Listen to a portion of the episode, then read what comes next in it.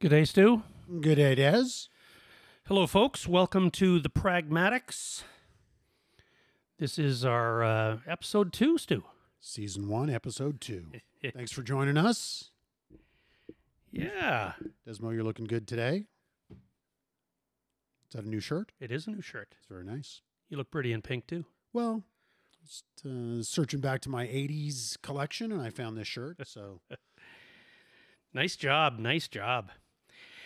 Well, you know, we're going to, uh, I don't know if many of you had uh, any uh, time to uh, look at our introductory episode one, but it's out there and we talk a little bit about uh, why we're doing this.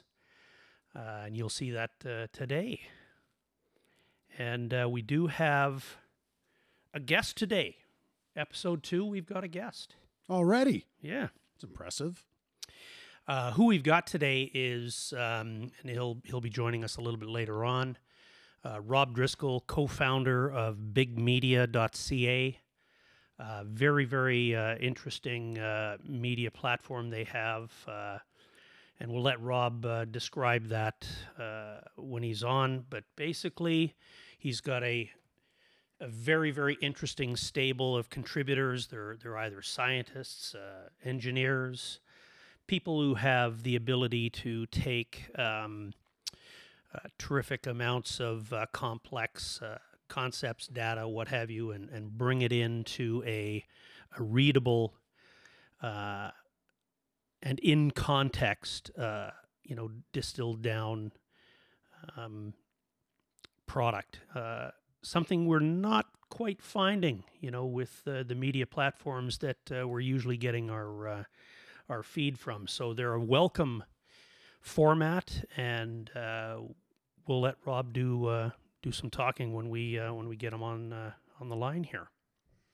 Yeah, and I think it's great that you've got Rob on today, Des, and, and I think to your point and what we've discussed even on episode one, it's an opportunity for us and and those who tune into us to hear fact-based information that is not always easy to source uh, on the mainstream media, hmm um, if not impossible at some points. Uh, I know Rob's going to set up a couple of topics for us today that are uh, both contemporary and, and super interesting. And I think, uh, as you said, and, and we discussed on the first episode, that's that's what we hope to do is is you know challenge the uh, the narrative that's out there, and maybe even challenge where people are seeking that information.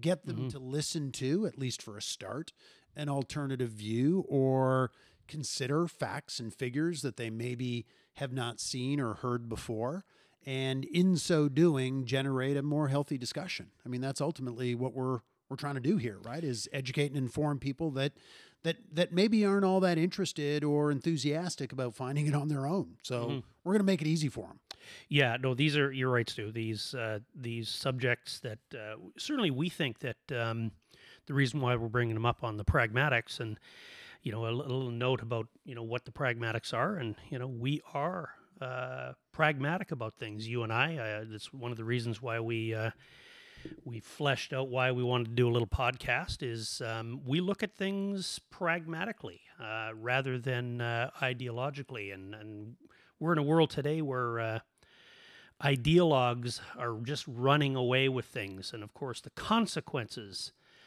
of uh, and we'll talk about that you know uh, we've got uh, certainly here in canada we have you know our governing federal folks are uh, the entire cabinet are made made of activists. And thus we have policy made by activists um, which has led us to where we are. And we're going to talk about that uh, you know things that are dropping right in front of us and affecting us in a big way is uh, the worldwide you know energy global situation that we're in. And uh, we will talk about that uh, uh, you know extensively uh, certainly on this podcast uh, day after day. We're, we're going through you know an energy situation where um, policy is basically starving what is an abundant um, you know, uh, the hydrocarbons that we have here in the world are abundant, and uh, we've scared away uh, the, you know, capital starvation to the point where, you know, there's some scarcity happening now, and uh, it it shouldn't be. No. we, have to realize that this transition that uh, certainly the activists want to want to take us on. Um, there's got to be uh, careful uh, consideration of how we do this because uh, at, you know we're going to touch on some of these things. You know, taking us to a place where um, at the moment there isn't anything that exists that can replace fossil fuels, but we're racing to a place where uh, there are no alternatives. So it's forcing us into a you know, absolute uh, energy crisis. In some places in the world, it is uh, it is a scary place, and we'll talk about Europe here uh, as we go along. But generally speaking, you know what we want to do here is is talk about the things that we we believe, and we don't say this pejoratively, but uh, you know there is some illiteracy on some subject matter, uh, and it, some of this uh, subject matter is stuff that affects us day to day. So that's why we want to talk about a few of these uh, matters. Yeah, and and uh, Des, I think you know what you said is perfect as as it relates to literacy and and I, I wanted to know, you know, we're we're, we're not against activism, right? We, we we believe that you know in its right place, uh, exercised in the right way, activism plays a role in in our democracy. I, I, I don't doubt that for a moment. What I fear is activism without information and fact is dangerous. And to your point about ideologues um, and our you know governments, without picking any one specific government, um, without that as a backdrop, the facts, the figures, the reality, and maybe some pragmatism, um, if you let simple you know ideas or activism drive the agenda, then you know we are where we are, and mm-hmm. we're heading down a very slippery slope. And I think you know, Rob's going to help inform some of that conversation. I think big, big media is obviously doing a nice job uh, on their platform. And you mentioned uh, energy. Uh, we're going to talk about healthcare. We're going to talk about climate change. We're going to talk about a lot of things, obviously, not all today. But our hope is that as folks get to know you and I, um, they will appreciate our certain brand of, of um, I guess, humor uh, with seriousness and they're entertained by what we have to say. But more importantly, they learn as they go. And hopefully, our guests bring, uh, like I said, a, a, a, different view, if not a different view, um, certainly something that's going to challenge their, you know, their, their thinking. Mm-hmm. Yeah, and it's it's good to note here that uh, the pragmatics here we have uh, we're available on two platforms uh, on social media. We have uh, uh, Twitter account and a LinkedIn account. What's what we want to do with those is, you know, when we're talking about certain subjects and we're quoting this or that, we want to be able to throw those sources up there. So, you know, we're, we're not just pulling these right out of our arse, you know. we're going to have uh, you know, things that we're talking about if we're we're talking about information or data, we want to be able to uh, uh, get that out there so people can uh, uh, look at the data we're looking at and uh, properly uh, understand that uh, it, it, had a source, uh, and the source was uh, you know credible. Yeah, yeah, and importantly, um, on the data piece and on the guest piece, because you and I have talked about this at length. You know, the the guests that we bring on are not necessarily going to hold. Um, the same view as you and I on on subjects. Um, we don't profess to be subject matter experts on all of our topics. As a matter of fact, there's there's a great many of them where we are not going to be the subject matter experts, but we want to bring folks on that are, and even potentially challenge our views. And we hope to get a real healthy debate because we think that that's how we all uh, improve. And, and as you've talked about critical thinking a lot uh, in the last several years, and I think you know through challenge, we we we, we are uh, forced to be more critical both of our own thoughts, but but also those that you know that are challenging ours. So mm-hmm. yeah, and and that's what we hope to bring with the guests that we have, you know, lined up over the next several episodes. You bet, and probably good time to to, to talk about this. And we did mention this in in episode one, and you know our our uh, our viewership is just skyrocketing. So we can. yeah, we're we're up to so you, me, Carol, Jen. We're four now. So that's right. It's not bad. It's coming. It's coming. But the the issue here, uh, you know, for for the audience, um, we both come from different uh, different professional backgrounds. Uh, I come primarily from the resource and energy uh, industry, so I'm very intimate with. Uh, uh, certainly, with the the uh, the makeup of the uh, global energy and uh, the systems that are in place to deliver what is quite a energy hungry world at the moment, and we're we're seeing it in colors. Uh, Stu, mention a little bit about your uh, professional background. Background. Yeah, so the vast majority of my professional background, at least for the last quarter century, has been in healthcare on the supplier side, managing uh, both pharmaceutical as well as medical device companies here in Canada, all affiliates of larger organizations based in either the U.S. or in Europe. So um, my particular, I guess, level of expertise or experience is in um, like I said, supply side. Uh, but it does give me a view to the importance of um, things like uh, availability of drugs, access and reimbursement for drugs, medical device, uh, surgeries here in this Canada, in this country, particularly under a public system. So, when we get to healthcare, Des, I know there will be healthy discussion, if not debate. Um, you know, whether we start at the Canada Health Act and what that means for the average Canadian, or we talk about like I said, access, access and uh, availability of, of affordable drugs and, and medical device. Mm-hmm. So yeah, that's that's uh, that's my background, buddy. Well, I hope uh, that gives you guys uh, listening a, a, bit of an idea where we're coming from, and and I think. Uh, you know, when we started to talk and develop this idea for the podcast, uh, we thought that we had access uh, either professionally, uh, you know, uh, business associates or, or, people from our industry that, that we we both commonly have uh, access to.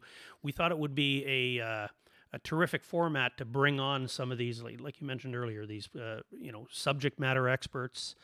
Um, I think you're going to enjoy the guests that we do bring on over the course of uh, these episodes. And this is a good time to uh, introduce our guest, Stu. We've uh, got uh, Rob Driscoll here joining us uh, electronically. you're you're in Vancouver at the moment, Rob. Yes, Kitsilano, BC, five blocks from the beach. Nice. Okay. Well, Rob Driscoll, he is the co founder of bigmedia.ca. We talked a little bit earlier about uh, Big Media, but we'd like to have Rob uh, uh, jump in here and, and talk about uh, why he felt it was important to to develop a, a news platform, a media platform uh, like Big, Big Media. Rob, go ahead. Well, thanks for the invitation, gentlemen. I appreciate the opportunity. I think uh, it's, it's really important that we elevate the dialogue in terms of all the issues that uh, we're about to discuss, um, including climate change, pandemics, uh, energy security. All of these things are vitally important to our lives and and frankly a lot of us in fact i would say the majority of us just want to float through life without thinking and without knowing and therefore the bad guys take the reins and take control. And so uh, big media is uh, a media organization that was built to uh, just as, as i say elevate the conversation we are covering all the big issues. That's why we called it big media. And uh, we're doing it with uh, world class data scientists, people who don't have anything to prove. They have already risen to the, the top of their fields and they are just really intelligent folks who know how to write. Those are the people I recruited, and they tackle stories like what I just mentioned with uh, a level of accuracy and integrity that frankly is is not available in the mainstream media. And uh, I ha- haven't seen it anywhere in the alternative media world either. And uh, when i say something so boastful uh, i know it immediately has a lot of people saying oh who the f is this guy? And and i i love that. I want you to look at our site and actually try to prove us wrong. We say i say we're the most accurate news source on the planet. Um, I would love to see other news organizations held to account. I would love to see us held to account. If anybody finds our coverage to be flawed in, in any way, I will not only uh, say thank you for the feedback, I'll publish it. I'll say, oops, we screwed up. And uh, everybody listening, here's the truth. that's what it's all about. It's about truth and integrity. That's why I started big media.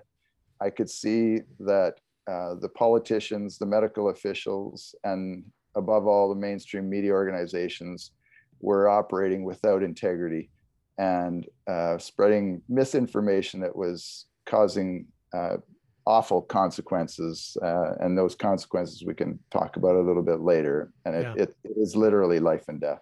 So what do, what do you think uh, motivated um, uh, some of these these institutions or uh, you know people in in seats of uh, somewhat you know power, whether it's uh, you know uh, the Theresa Tams of, of, of Canada or, or the the Fauci's of the U.S. What what's the motivation? Do you think to you know bring the public along in the manner they did, you know, because the, the you know uh, Walensky there, the, the CDC chief there, just in the last few days, came out and basically did a mea culpa. You know, said we we we said some things that were wrong.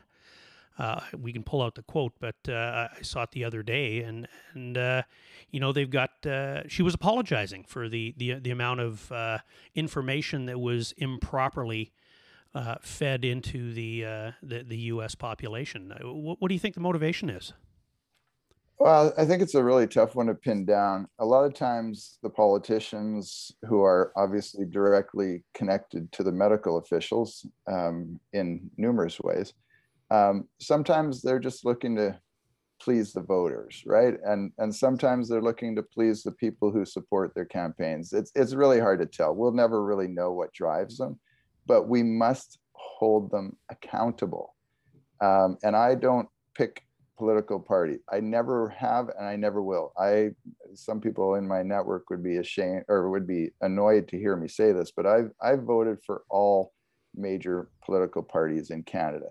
And I tell my kids all the time, never hitch your cart to a certain political party. Make them earn your vote every time. Hold them accountable. Don't vote for them unless they deserve it. I have voted for Jack Layton's NDP. I have voted for Stephen Harper's Conservatives. I voted for, I think it was Paul Mart. Anyway, I voted, I've voted for all three parties, but I will never say I'm a liberal or I'm a conservative. I can say I'm fiscally conservative, but I will never affiliate myself or my media organization with a particular political party. And I think any media company do, that does that is immediately saying that they don't have the integrity uh, and, and are therefore not worth your time in investing as a reader or a viewer.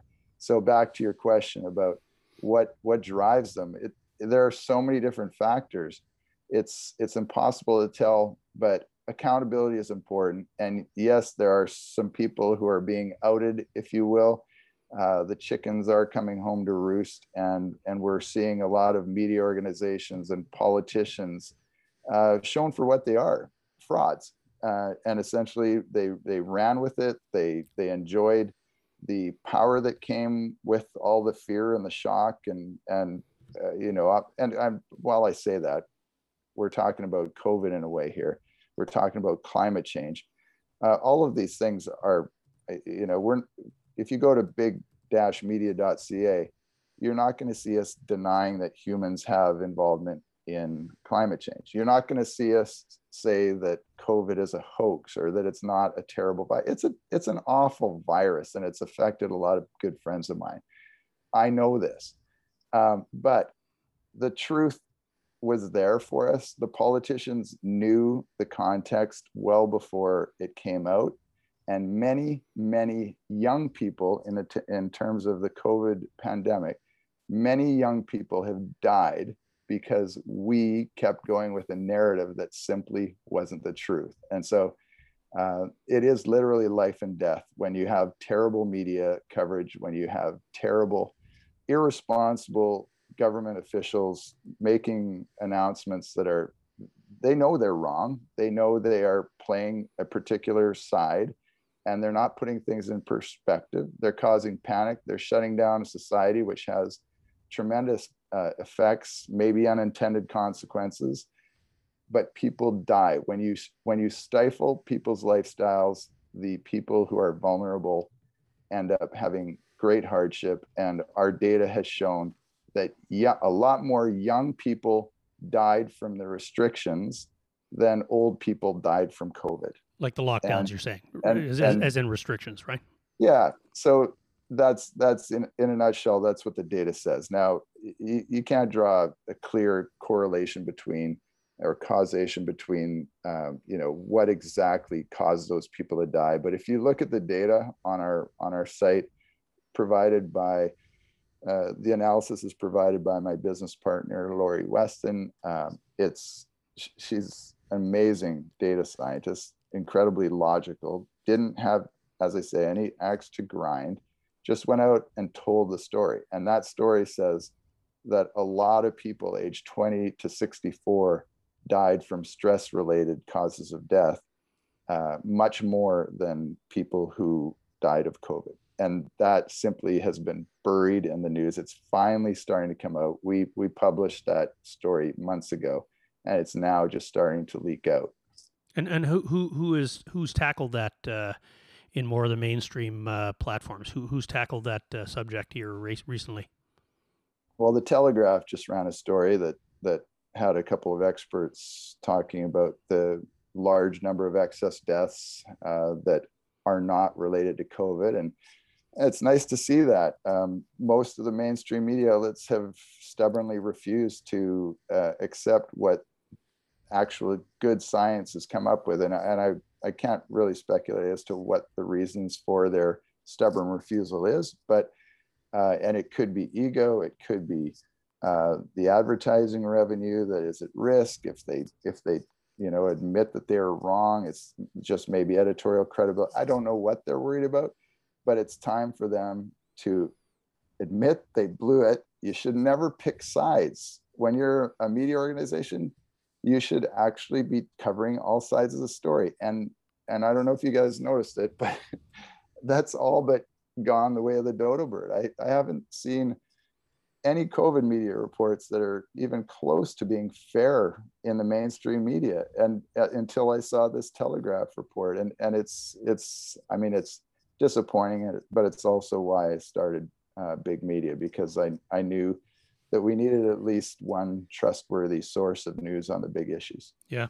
Stu, I mean, you and I uh, have talked, uh, you know, uh, through the whole pandemic and the lockdowns of, of certain, uh, you know, heavy restrictions and then lightened up and then heavy again. We've talked about it. And, you know, one of the things that, that, that I know we've discussed on this, uh, you know, people like, you know, probably the three of us on this call right now. I mean, I don't worry about, uh, uh, your, your delicate uh, uh, mental uh, situation. I, you're you're a solid guy. I'm a solid guy. I know Rob, you are too. I mean, we can handle this kind of. Um, you know, if you want to call it overreach, I mean, we can we can find our way. We're, we're comfortable being alone. We're comfortable being our, with our families, and if we're in a lockdown situation, it's not gonna it's not gonna affect us mentally. But there are people before the pandemic that may have been, uh, for one reason or another, you know, a little more mentally fragile, and then you start ta- uh, taking these lockdowns to the, r- the heavy restrictions they were. I mean, you got to think uh, that uh, you know it was going to create some some really um, you know dangerous situations with certain people, uh, you know, not being able to handle that.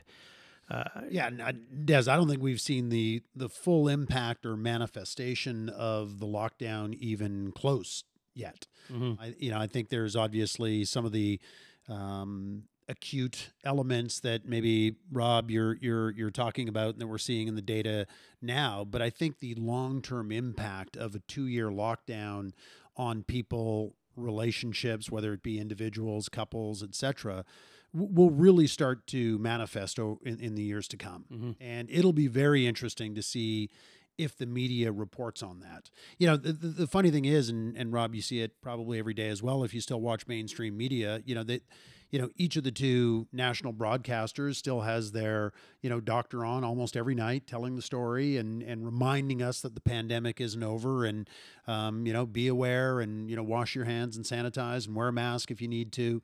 You know, the whole mask on an airplane thing is you know, scientifically ridiculous, right? Um, you know, you, you, you could, you, you can wear it. I took a four hour flight from Calgary to, to Toronto and, you know, you got to have a mask getting on and a mask getting off. You can take it off to sip, uh, you know, coffee or eat your, your sandwich. Cause apparently, you know, COVID can't spread in under 12 minutes or whatever they allow you to eat your sandwich. So, you know, there, there's just a, a whole bunch of silliness outside of the data itself. Um, and I think, as you've heard me say it before, you know, the, the, the one thing, that amazed me through the pandemic. And if there was ever a question about who is the most compliant society uh, in the world or population, it's Canada. Like up until the very, very end, you know, the the the trucker convoy, which we're probably not going to get into today, but you know, were you not amazed, Des or Rob, just how compliant Canadians mm-hmm. were?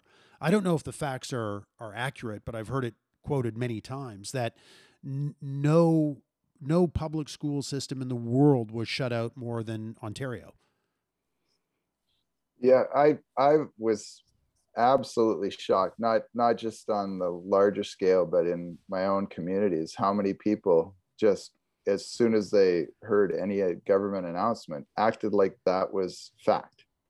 And and again, this is at the root of why I started big media. I, one of the pivotal stories was I was talking to a volleyball friend in in uh, April of 2020, and and uh, he was telling me how he he was not letting his children out of the house because he was so scared that they were going to get COVID. And I started I, like I'm a news hound. I've always been watching the news, and I knew that COVID was essentially attacking people with bad lungs and bad hearts, and and essentially average 80, close to 80 years old, and and that there was a very specific um, uh, well there were a number of specific telltale signs about who's at risk. And so i started telling him this and just saying that your kids aren't at significant risk. And outside there's no there's no harm being outside they need to breathe fresh air you lock them outside uh, i was i was telling my friend that that the the worst thing to do is lock your children up inside and that they need to get out and breathe fresh air and that they're not going to get COVID. And if they do, they'll be fine. And uh, he just wouldn't believe me. And, and so then I went, I went to my computer and wrote a story talking about after doing a quick check of Alberta government uh, data. And I said out of 4.1 million people or 4.4 million people, there are currently 44 people in hospital. I think this was early April of 2020. 44 people in hospital with COVID 19. Not 44,000, not 4,400, 44 people. And, and then, and I said, of course, we need to, you know, nobody wants to get sick with this thing. It's real. You got to, you got to stay away from people and, you know, sure, wash your hands is going to help, but uh, it, from everything I've seen, we just need to educate people and protect the vulnerable. That's all we have to do. So I wrote that post, published it on LinkedIn, and it was going viral. And I was I was getting attacked by people all over the world, and I was getting accolades from people all over the world. Just kudos saying, "Wow, it's so nice to actually hear someone speaking truth." And the people who were attacking me were saying things like, my family, my I have two kids who have asthma. You could literally be killing them by writing this. And I I would just say, no, I'm not. I'm just actually trying to help people keep things in perspective. And yes, you know, your kids have compromised lungs, they should stay away from people, but it doesn't mean we should shut down our entire society because some people are at risk here. And and anyway, that that post as it's getting and it's still the by far the highest read post I've had. It, it got deleted by LinkedIn. And, and then I wrote another post a week later that talked about how at that time there were 4.1 hospitals for every one person in hospital with COVID 19. And I'm talking about hospitals that offer acute care services. So I I write these posts, they get massive readership, and then they got deleted. And um, and of course I'm getting attacked by all kinds of people. But I'm I took a pledge long ago that I would not attack someone personally, no matter what they said to me. And and uh, so I would just always respond with logic and point out that I'm not making up these numbers. This this is Alberta government data. You can check it yourself. Here's the link. And then eventually people would calm down and stop yelling all these crazy things. So that's that these are the scenarios that led to me launching big media, but it it also speaks to the idea that we are, you know, facing some major challenges in terms of censorship and and uh, as you say, people who are um, just simply going to go with whatever the government or the medical officials say and, and not question them. And unfortunately, there's there's a large segment of our population who are not critical thinkers. They might call themselves critical thinkers, but they are clearly not. And they actually just want to have the chains around them and be told what to do. And the bad guys are taking advantage of that now. So elections are being won because, and if, if anybody's seen the movies or uh, docudrama or documentaries, uh, the the big hack and uh, the social dilemma, you you see those, you'll you get a better idea of how the bad guys are winning elections and getting rich because of our uninformed populace. Mm-hmm. Yeah. And I think that it's so important that we push each other to push the people around us to become educated. Um, it's it, it is so um, harmful to have a populace that is is misinformed. And, and go ahead, Des.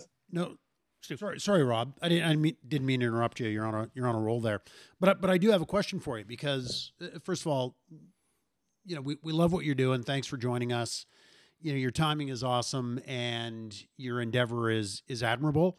And Des and I have talked about it. I think we've been kicked out of more than our share of, of cocktail parties trying to bring, you know, facts and figures and, and, and the truth to, to, to folks, you know, whether it's climate change, energy, COVID, whatever the, whatever the topic may be.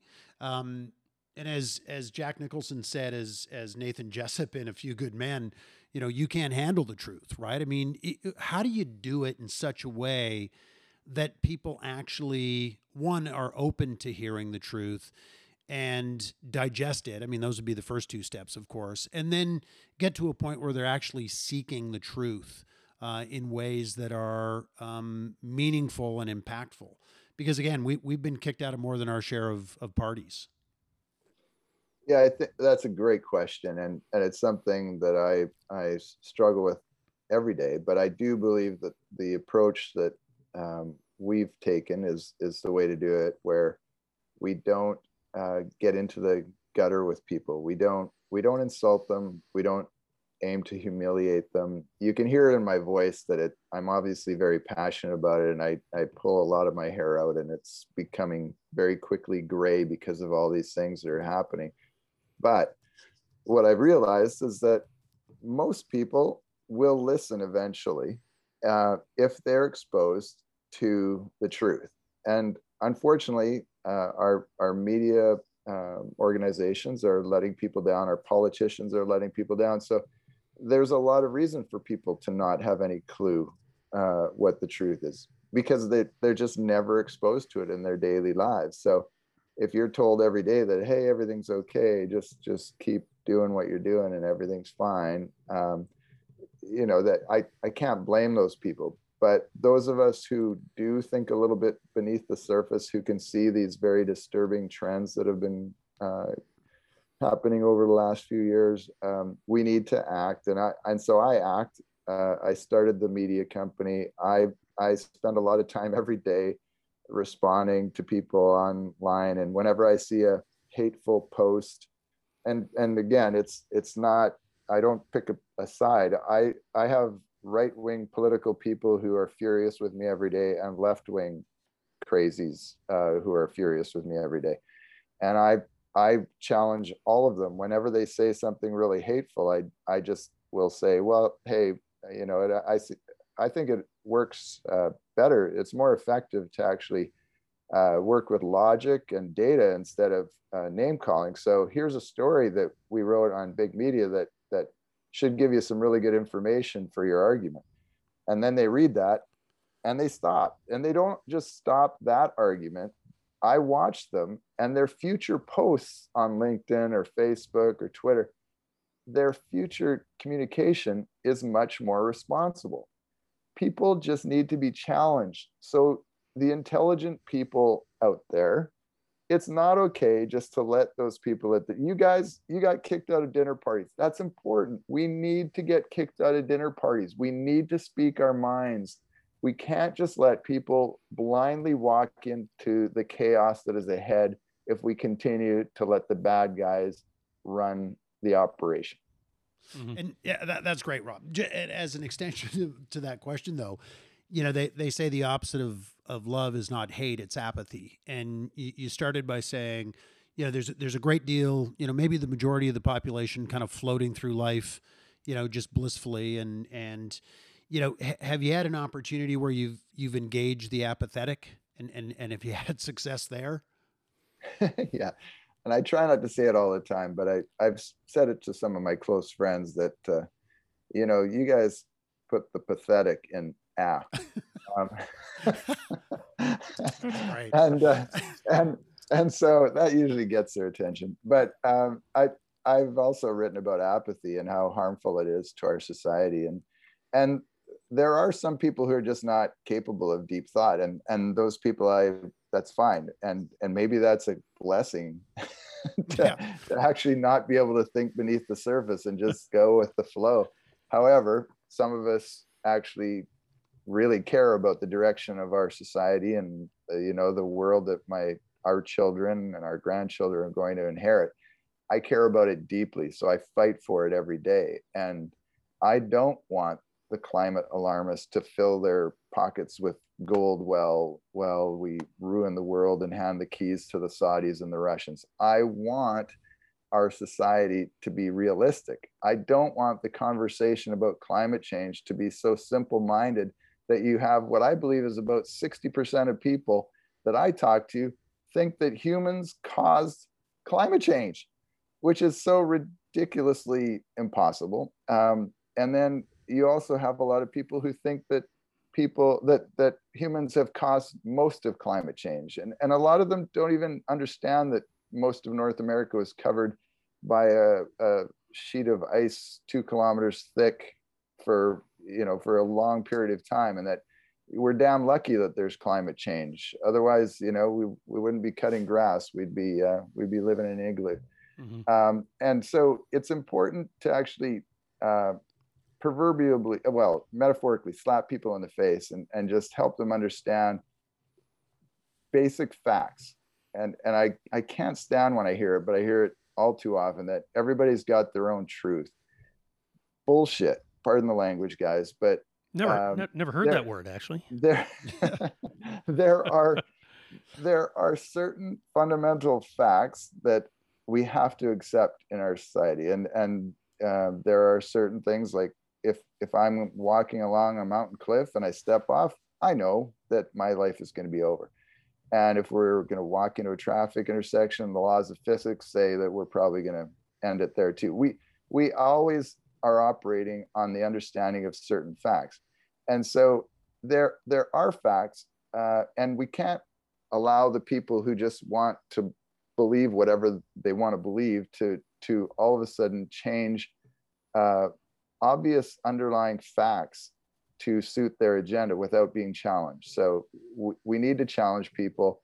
We need to challenge the intelligent people in our networks to not be apathetic anymore and, and actually take a little time to challenge people um, if they know what's going on in terms of just uh, let's say scientists for example we know they're great scientists uh, we know they're ethical scientists and we are also we also know that there are scientists that are funded by uh, organizations that just produce whatever science is going to make them money. Um, we know this. And there are also scientists who who above all just want to be heard. So they'll say whatever the journalists uh, who will interview them will want them to say. And and so that's I, I want people to understand that facts can be tested that so when big media writes an article we cite every shred of data and we show you where we got it go check it out mm-hmm. it's real data now obviously there can be some flaws in the collection of the data but by and large, the government data that we're dealing with from uh, World Health Organization, CDC, the U.S. Uh, governments, and you know state governments, Canada, and the, the provincial governments, generally they have integrity. I, I have we've been looking at it carefully, and generally the data has integrity. But but the words around the data, that's where we're falling short. So you have uh, the World Health Organization and CDC, for example, I, I, think it still probably says something on their website about how the tremendous number of excess deaths at the in the pandemic are because of COVID and lack of access to medical services. Well, that is flat out wrong. It's not the truth. And that needs to be challenged. And so, anyway, that's a really long way to say that apathy is indeed our enemy and we need to fight it and yeah. push our friends to actually fight it as well. And you know you just touched on that that cdc uh, situation right there and, and I, have got the quote that uh, came from uh, rochelle walensky which is the uh, the director of cdc uh, and just the other day uh, in an interview she said to be frank we are responsible for some pretty dramatic and pretty public mistakes from testing to data to communications Mm-hmm. So you know this is and, and, and, this is what happens when you get a pile on of um, of you know either dishonesty by omission, which happens in data, right? When when they, they look at data sets and what have you, and you you form a, a, a narrative by by cherry picking data to to uh, support your your uh, your your narrative or what have you. I mean, here's a situation where we're two and a half years past the start of the pandemic, and they behaved in a certain way. Uh, we've talked about how uh, media has, uh, I mean, they've been guilty of just cultivating cultivating mushrooms because uh, they've kept us away from from dealing with the data uh, in a responsible way, and uh, have loaded onto these these narratives. And here you have the the director of the CDC actually apologizing because there's no way out. You know, it's it's all been called on now right now. Well, now sorry, and I was going to say that uh, now we've got uh, Dr. Fauci. You know, she, he's he's put an end. He's retiring from uh, from his role at the uh, the NIH, and uh, I think they're all starting to scatter now.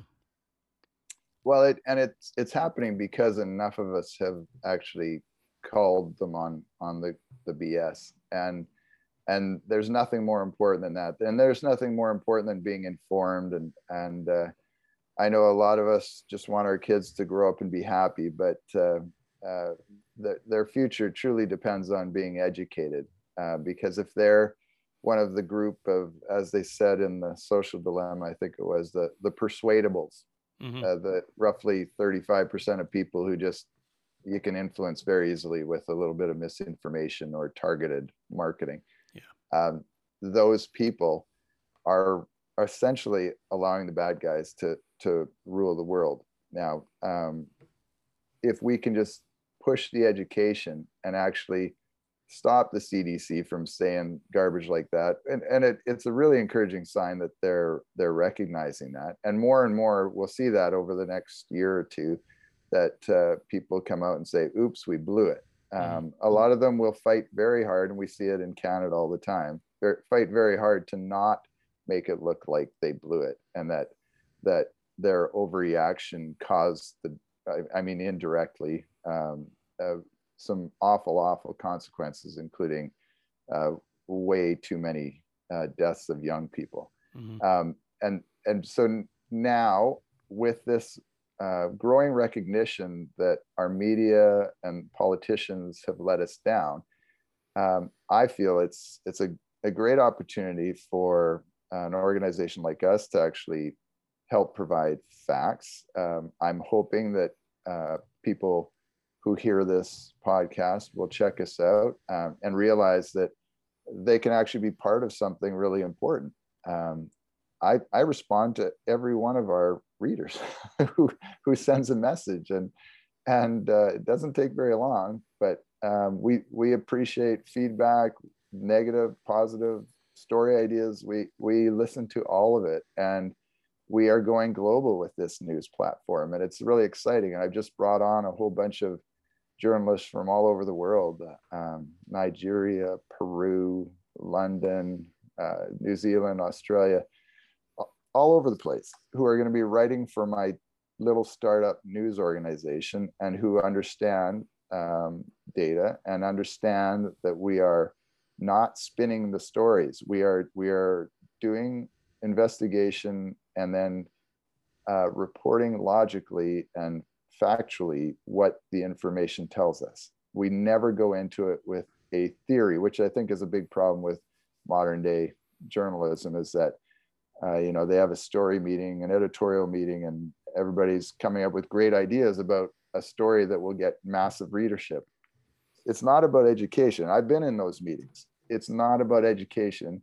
It's about maximizing eyeballs so that the advertisers can be happy or so that the editor is happy and you get a raise or whatever. Mm-hmm. Well, that's right. It, that's why we think, you know, your endeavor is admirable. Your timing is perfect, Rob. Um, we should we, we should guide our listenership to uh, to big media um, before this public health and politicians get a hold of monkeypox and it becomes the next reason for a global lockdown. yeah, yeah. We just did a story on monkeypox actually, and I think the headline was something like "Don't worry about it." Yeah. it's, but no, it, it's it's it's another example of uh, uh, something that is. You know dangerous to a very you know small demographic and and that needs to pay attention to it. But uh, you know it's also something that is not a major physical threat to our lives. So yeah. Mm-hmm. um, and, yeah and, and w- with that des and i have said this before we we, we don't you know uh, w- we try not to you know undermine or minimize you know whether it's monkeypox COVID, of course, which which has killed what six million people now. So we, we, we don't minimalize it or marginalize it. We, we like you, Rob, just want to put things in in the proper context and bring facts to help you know color the narrative in a in a meaningful way. So mm-hmm. I wasn't beating up on monkeypox. Yeah, no, I just thought I'd throw it in there to get yeah. give people another reason to check out our site. Yeah, no, it's yeah, great. great. It's great. And you know, we should say uh, the, the the proper URL is big dash media.ca. Am I correct? Yes, thanks for that, Des. Yeah, no problem. Uh, before we bring it to an end, uh, uh, what I what I find uh, valuable in in big media and what have you is the is the stable of uh, contributors and, and, writers and and really their credential background. Can you can you give us a, a, a minute or two on on the stable of uh, you know quality contributors that you've amassed? Yeah, and that's what it's all about. Uh, I recognized early on after the the one story where I analyzed that incredibly complicated mathematical formula of dividing the number of hospitals by the number of patients. I I quickly found out that I needed people smarter than me to actually do the level of analysis that I I was looking for, and so I um, I thankfully ran into Laurie Weston who is the smartest person I've ever met and uh, has a beautiful heart and a beautiful brain. And her writing on uh, COVID and climate change is, I, I truly believe it's completely unrivaled. And, and then we've got Brad Hayes, who's a doctor of geology and uh, entrepreneur and educator. And this guy is, you know, not just a, an, in the oil and gas industry, he's also an expert in water management and geothermal and hydro. Like th- this guy is incredibly brilliant, and he is someone who does not deny that humans are having an impact, but he puts it in context and and for my money has it is the best in the business at at helping us think uh, practically about uh, what needs to happen with energy transition mm-hmm. instead of just throwing out the ridiculous emissions targets without having a plan behind it, which is has become uh, North American political policy. Uh, uh, it's we've we've seen too much of that. Um, and then Brian Russell, this guy is a world-renowned entrepreneur. His his software uh, with his partner is is at you know a lot of the major oil and gas producers. Uh, it's standard operating for him and he's writing for us on a regular basis. Uh, absolutely brilliant people who who know how to write. Uh, lee hunt is one of our key people. Again another world-renowned scientist who reached the very top of his industry and and has a good heart and wants to educate people. And and he actually had a story that we just published today on wicked problems. And, and so uh, Lee is not only a, a, brilliant geophysicist, but he's a novelist and a philosopher, and and really helps us get beneath the surface on these stories. Oliver Kuhn, another amazing writer, Kevin Buron, uh, who is uh, he used to be a partner at the largest law firm in the world, and then he stepped out and and did his own thing, and and uh, his he's another guy. He used to be a structural engineer, then got bored, and then became a lawyer, and then got recruited to be a partner at, uh, Dentons. And uh, he's just he's a he's like hundred times smarter than me, and I, and I don't think I'm dumb. And uh, he takes issues like the Emergencies Act and and COVID challenges, like restriction challenges, and um, things that really matter to us on, in the legal world, and and puts it in perspective. And all of these people, accuracy is vitally important to them. And we've got a whole bunch of other writers, including uh, uh, a couple that we just brought on, as I mentioned, from countries uh, wide and far. And uh, you're going to see a lot more of content. And it's always going to be at, at journalism at the highest level. Excellent. Well, that's what I've, uh, you know, once I became a subscriber to uh, Big Media, I've, I've really enjoyed the uh, the breadth of uh, professionalism and expertise that you've you've amassed there. Uh, it really is a uh, a terrific source of uh, of material, and obviously much of it, you know, very very salient and and timely. Um, I guess this is the time where we'll uh, we'll definitely say that uh, we're, going to have you back uh, from time to time, Rob. I think the uh, the subject matter that we want to touch on is uh, uh, is clearly going to be the same kind of content that, that you're covering at Big Media. I'd like to ask: Is there is there an opportunity that we can have maybe some of your your scientific or legal or or engineering uh, folks that write for you? Is maybe an invitation can be brought in uh, where we can have them as a guest as well? Yeah, uh, all of the people I just mentioned, and and that's only a you know a quarter of the team that we have. I could speak for hours about my my our team, and uh, uh, above all, they they want to educate people.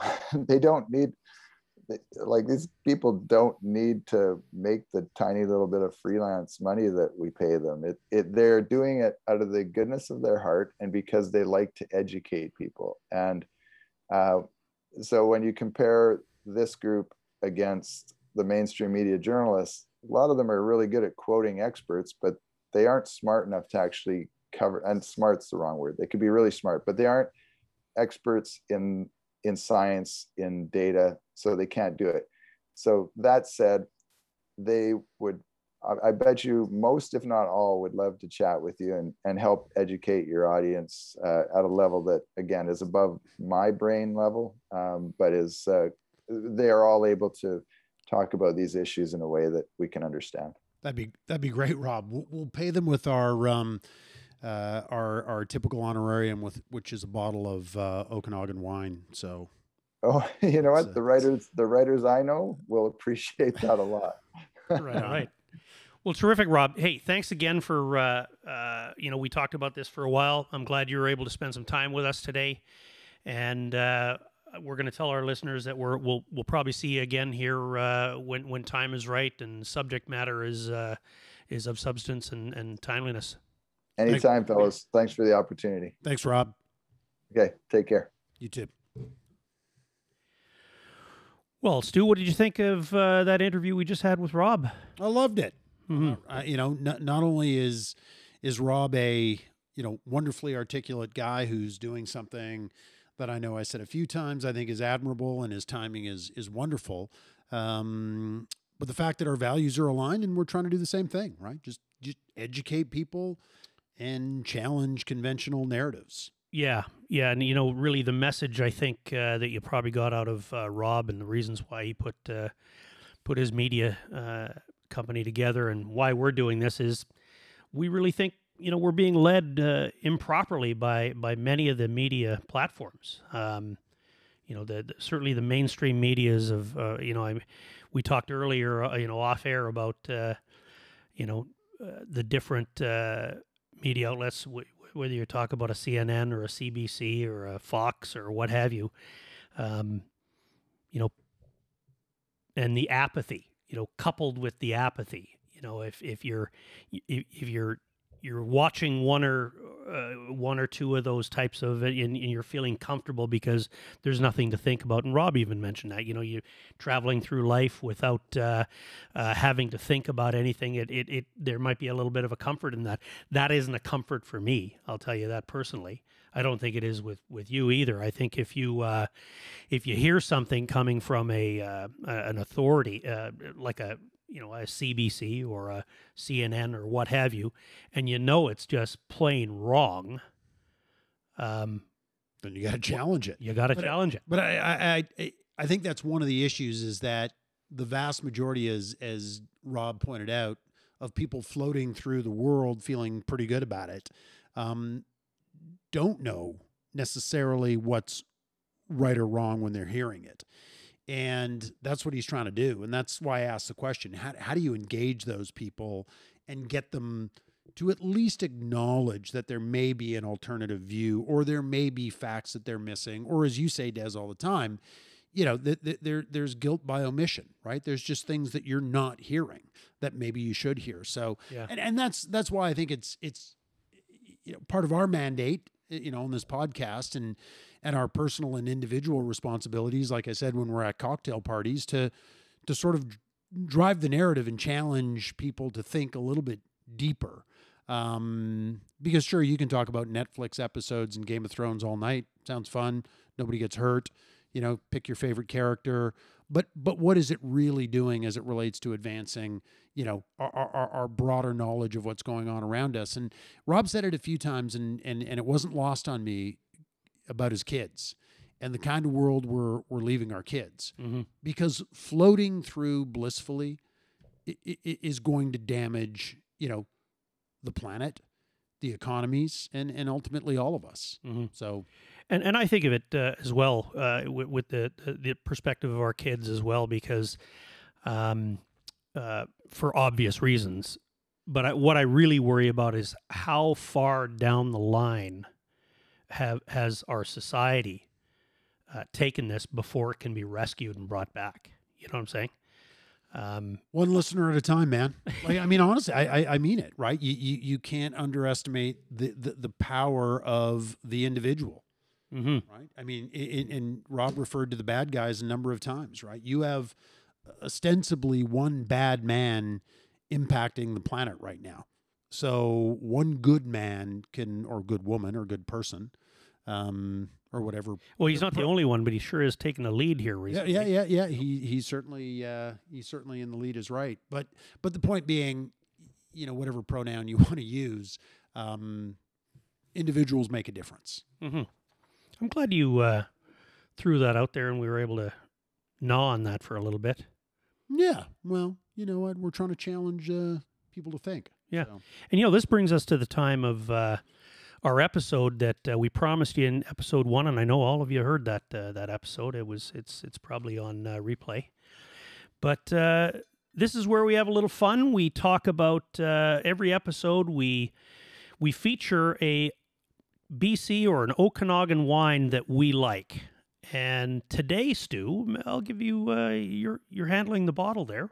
well, yeah, tell the I'm- folks I'm- what we're gonna what we're gonna try out today. I'm just I'm just checking it for temperature right now, Des. But what we're going to dig into today is uh, from one of our, I I think I speak for your family and mine, favorite vineyards here in the valley called Quails Gate, which Mhm. is a Stewart family, I think third generation vineyard.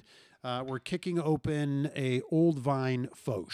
Yeah. So um, why don't you educate on the Foch, and I'll I'll give us a pour. Well, you know, uh, the little bit I, I've uh, I've learned about the, uh, especially at Quails Gate, because um, they brought over this Foch, uh, these vines from Europe, I, some years back, and um, and and they're quite certainly around this area. They're they're they're rare now, or or very infrequently uh, uh, seen. But uh, Quails Gate have done a uh, a real nice uh, job of. Uh, bringing this old old vine vo- Foch to uh, to what it is. We tried this probably what uh, in the last couple three years. Mm-hmm. Mm-hmm. Yeah, we're big fans. Uh, Stu's just poured us a, a you know a big big gulp sized. Uh, cheers, buddy. Cheers, man. Here's to uh, season one, episode two. Yeah. Let's, let's throw back the Foch. Tell the tell the folks what we think. Yeah. Okay. Well, here we go. Here we go.